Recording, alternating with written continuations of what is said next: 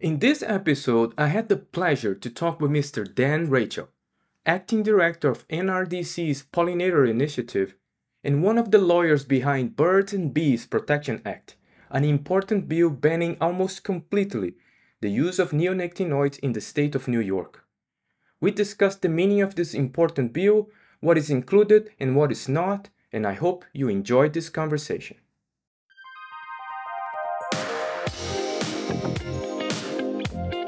Welcome to Inside the Hive.tv podcast. I'm your host, Dr. Umberto Boncristiani.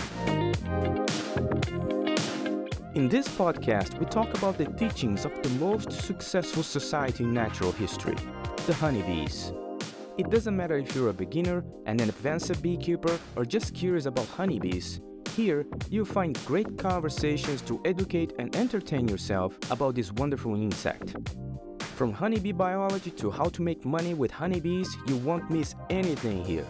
Inside the Hive.tv podcast is brought to you by our fans on Patreon. On Patreon, you can access all episodes before anybody else and exclusive content like behind the scenes videos, live streams, and more.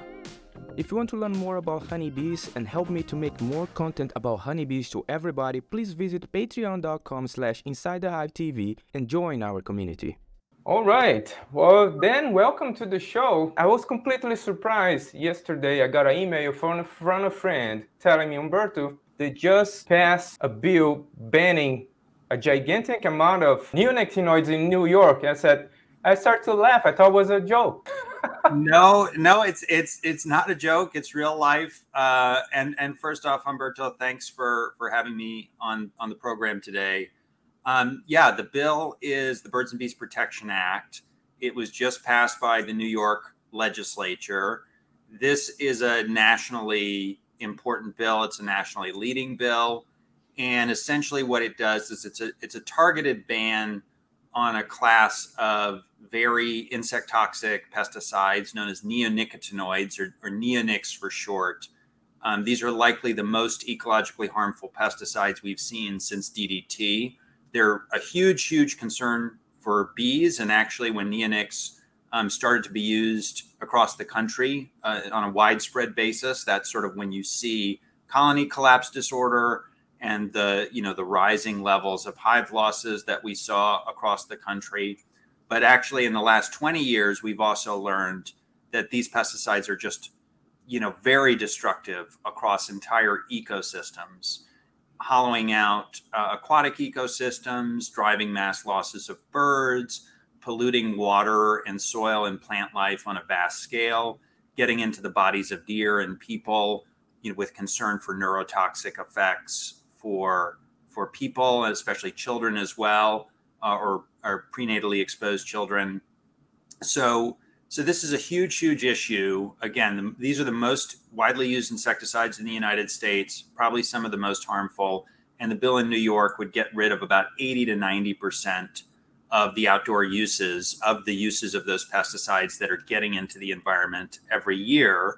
And the good news is it does that by only prohibiting those uses that extensive research from Cornell University have shown either provide no benefits to users, so they're they're not actually providing any value, or they're easily replaced um, with safer alternatives. That's fantastic news. Uh, I, I cover many many of these uh, scientific research uh, publications in my channel, and I, I, thought I was alone, and that's that's great to news to me and I'm gonna keep covering and I want to know how I can help you guys in the near future. But can we start like what what is the bill does or say exactly? So what what I work with a lot of farmers and I, I know we're gonna hear a lot from them trying to explain what it what what is that? What's going on? Yeah, and I I think um, and one thing to clarify too before we drill into the bill, which is which is great um, you know, the legislature passed the bill. The bill has not yet been signed by the governor. Yes. So, so that may take several months before the bill gets to Governor Hochul's desk. We're obviously hopeful that she will sign the bill, but it's not. It's by no means a done deal, but but still very exciting. But the bill itself is just a, a phenomenally common sense bill, and is a pro farmer bill across the board in terms of the way that it is surgically targeted to particular neonic uses. So the only agricultural uses affected in the bill are neonic coatings on corn, soy, and wheat seeds, and these are known as seed treatments. And that accounts for about three quarters of all the neonic use in New York agriculture. So huge, huge use. It covers well over a million acres in New York, and also probably the most widespread use in New York. It's not regulated by DEC. DEC, the state environmental regulator, which normally regulates most pesticides, doesn't regulate seeds coated with pesticides. So it's a big regulatory loophole. That's sort of one of the needs for the bill. This is an area where the state is not actively regulating. And um, there was a huge, huge report from Cornell University that looked at over 1,100 peer reviewed papers. And what that report found was that these seed coatings on these three crops provide no overall net income benefit to farmers. So, to break that down a little bit more, very rarely do you see a yield benefit with those uses. But even when you do, the additional cost of having the pesticide on the seed versus that small benefit is sort of a wash economically. So, so again, largest use of neonics in New York, also the least justifiable, right? Because they're not providing those net economic benefits. The other thing that the Cornell report found was that non-agricultural uses outdoors, so lawns, gardens, golf courses, these are uses that pose some of the highest risks to bees because they're used at very high concentrations. They're used on pollinator attractive plants, right? Bees are visiting these plants. And if you know anything about neonics, the way that they work is they are designed to permeate plants, to get into their leaves, their pollen, their root, their nectar, everything. And that's why they can be applied on seeds, right? As that plant is growing from the seed, it literally soaks up the pesticide through its roots and becomes toxic. Every part of that plant becomes toxic and becomes pesticidal, including the pollen and the nectar.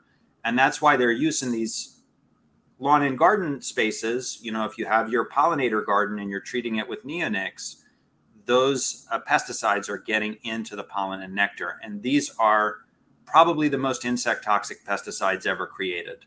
Uh, to give you a sense of scale here, neonics have made US agriculture about 50 times more harmful to insect life since their introduction, with just one neonic treated corn seed having enough active ingredient to kill a quarter million bees and one square foot of treated lawn having enough active ingredient to kill a million bees.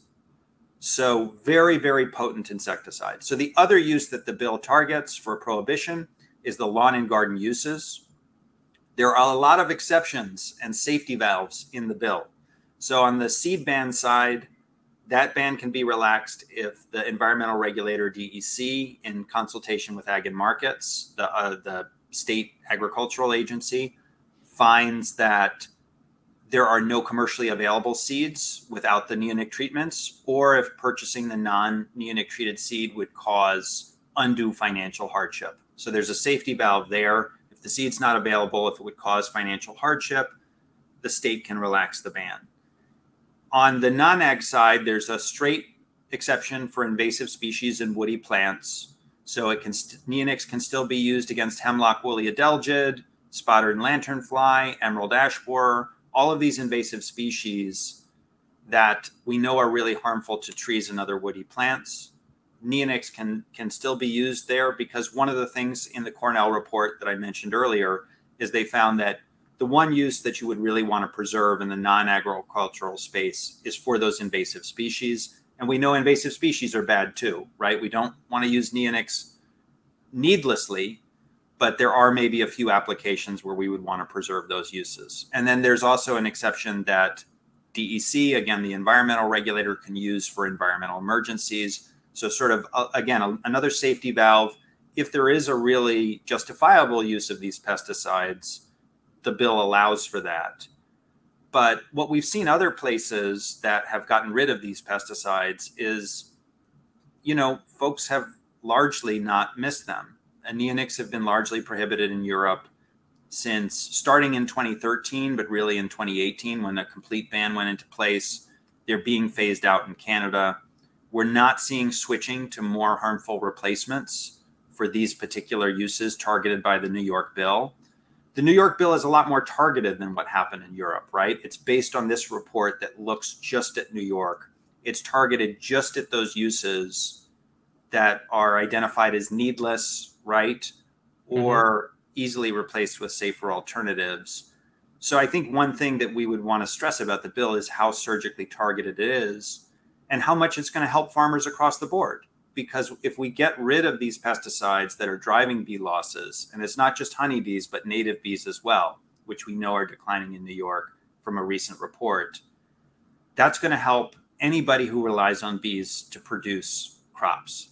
And we know already from other science, apple production is down nationwide, cherry production is down nationwide. These are two really important crops in New York and they're down because of a lack of bees and other pollinators. We don't have enough pollinators to produce the top yields for these crops, and that's true worldwide. It's especially true in the United States, and um, so again, this this bill is going to benefit anybody who's relying on a bee to boost their yields. Well, I'm I'm glad to hear that because in my work as a consultant, I I some beekeepers even hired me to do tests, specifically tests in their own operation, because they were suspicious about they're they're they're driven by fear. Basically, they couldn't see the economic value. They they were suspicious about, but they couldn't change anything because they were scared. It, we, only with the imagination of, okay, if I do a little test here and nothing happened, I'm gonna lose my whole operation or things like that. So I, I, I have farmers reaching out with that thought, and now you guys are. That makes a lot of sense to me. Make makes a lot of sense to me from the things I heard from the field, from the ground. So very very interesting. Uh, how long it, it took for this whole thing to happen? How how how many times you guys tried? Can you give me a little overview of the timeline and how hard it it was to to get it where we are today? I think there was a huge effort from a lot of people. It included sort of the usual suspects, right? Your environmental groups. Yep. It included some some grassroots groups, so pollinator pathways, which are sort of a new group of, of organizations sprouting up across the state and the country that are focused on on helping pollinators. It also included health experts. There are a number of doctors that are very worried about these pesticides because they're neurotoxic and the thought is you know like lead or mercury there may be no safe level of these pesticides in people's bodies. And we know actually from cdc monitoring they're in at least half the american population. On any given day about half of us have neonics in our bodies. And a more recent study from of new york women and women from four other states found neonics in over 95% of their bodies with levels rising every year from 2017 to 2020. So again, health experts very very concerned about these pesticides. They were a, a key component. Um, farmers, you know, there are a lot of farmers that are worried about the impacts of these pesticides, particularly farmers that are dependent on pollinators, particularly farmers that are you know trying to do re- organic or regenerative agriculture because these pesticides do spread through the environment. They get into water, so they can contaminate lands. They can get rid of not only the, the beneficial pollinators, but also the pest predators, right? The good bugs that eat the bad bugs. They get rid of the bugs that are good for soil health, like earthworms and other soil decomposers. So I think there was a lot of support from you know small farms in the organic community um, I'm trying to think who else. There were a lot of folks, uh, certainly certainly environmental justice groups as well, because we know that the exposure to these pesticides is not equal in terms of who has the body burden with these pesticides, and actually seeing much higher levels of neonics in Hispanic populations. So, and and also people not being able to avoid neonics, you know, one good way to avoid them is to eat all organic produce. Another good way is to, you know, put a fancy filter on your water supply to get the neonics out of tap water if they happen to be contaminating your water. So that's not an option that is available to everybody. So I think it was it was a huge coalition of groups. It was a diverse coalition. Oh, and businesses, breweries supported this. Um, a number of small businesses, the New York Sustainable Business Council um, supported the bill. Um, yeah, pediatricians. It, there was a whole group of folks that came out in support of the bill, and I think it needed a coalition like that because there was some strong opposition from folks that are, you know, there was some that you know that are afraid of the change there. Although I do think there was a lot of misinformation about the bill in terms of what it affected and what didn't. People thought, oh, this was an entire neonic ban. It, it really isn't. It's just on these treated seeds and the non-agricultural uses but it took a big coalition and it took many years. I think the first version of the Birds and Bees Protection Act came out in 2019. Uh, that may be, I may wow. be off. It could have been 2018, but I think the first version came out in 2019. Although it really wasn't until 2020 that the bill became what it was, because in 2020 we got this huge report from Cornell, and then the bill changed to map the findings of that report. Initially, it was just a five year moratorium on neonics.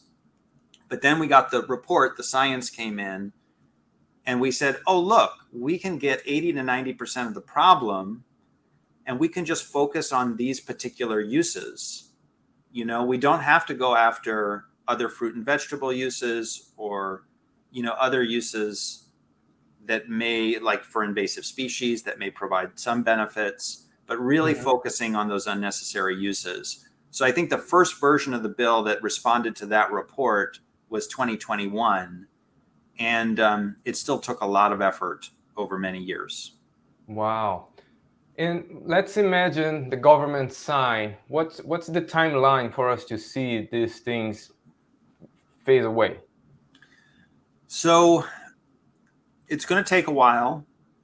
Uh, let's say the governor does sign the ban on non-agricultural uses is the start of 2026 and the ban on the corn soybean and wheat seed coatings is 2027 okay so it's going, it's going to take a while to kick into effect that again is another safeguard in the bill to allow markets to adjust to the shift. Yeah fair enough. Yeah.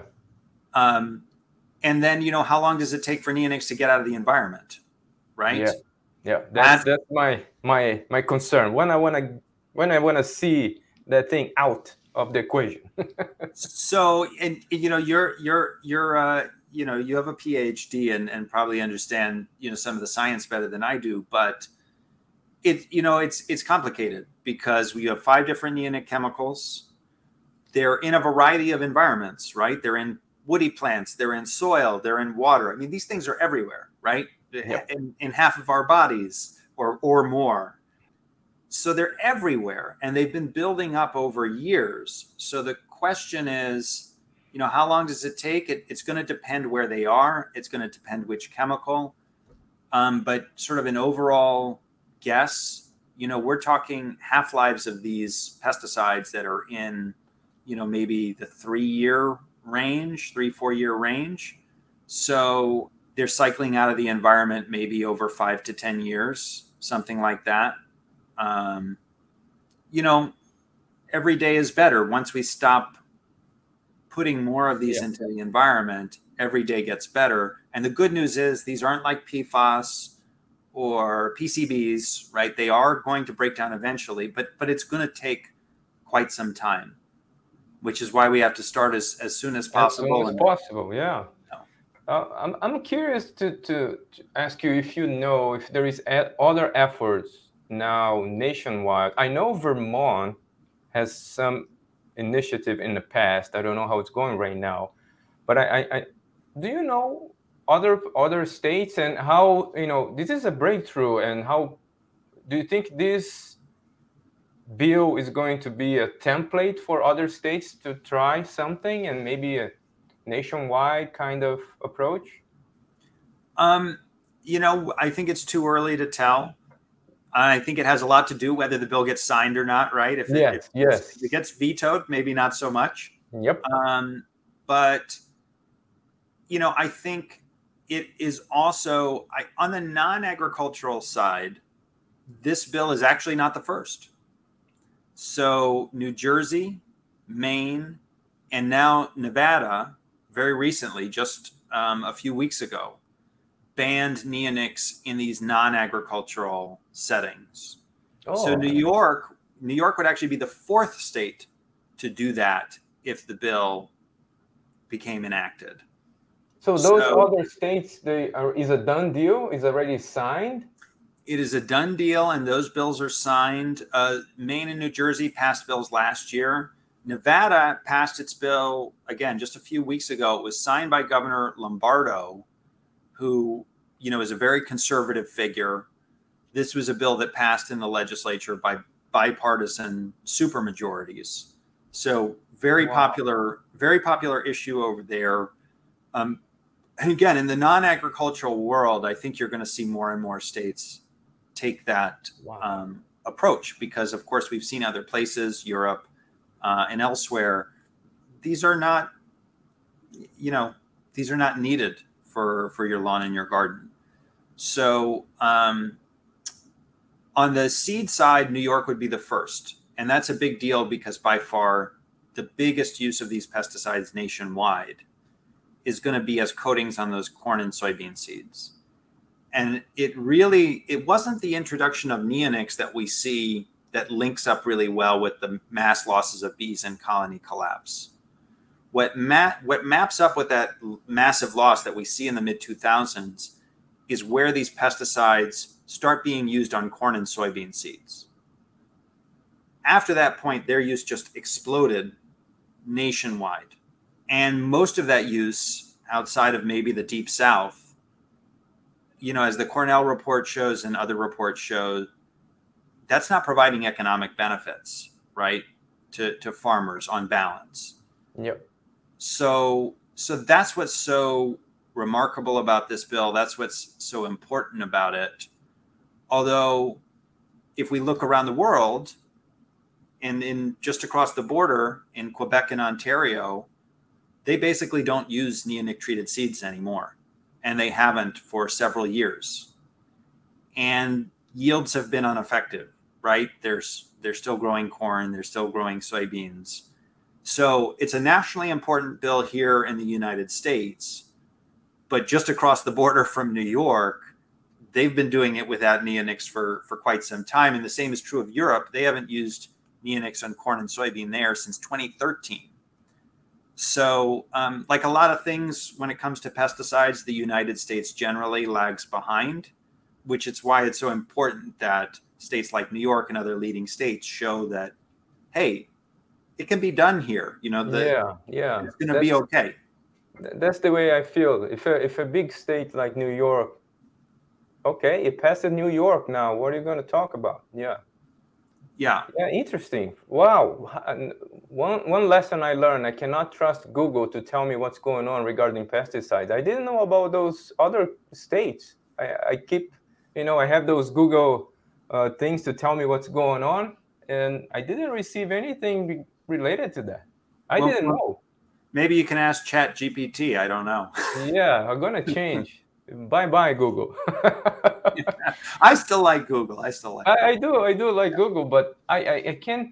How I never heard about that. You know, I am in the field and I'm looking for those things, and that passed through me. Maybe, maybe I did. I need to do a better job. Okay, Daniel, I, I want to thank you. I think uh, you cover all my questions in, in one shot. I have a list of questions here, but you already passed through all of those.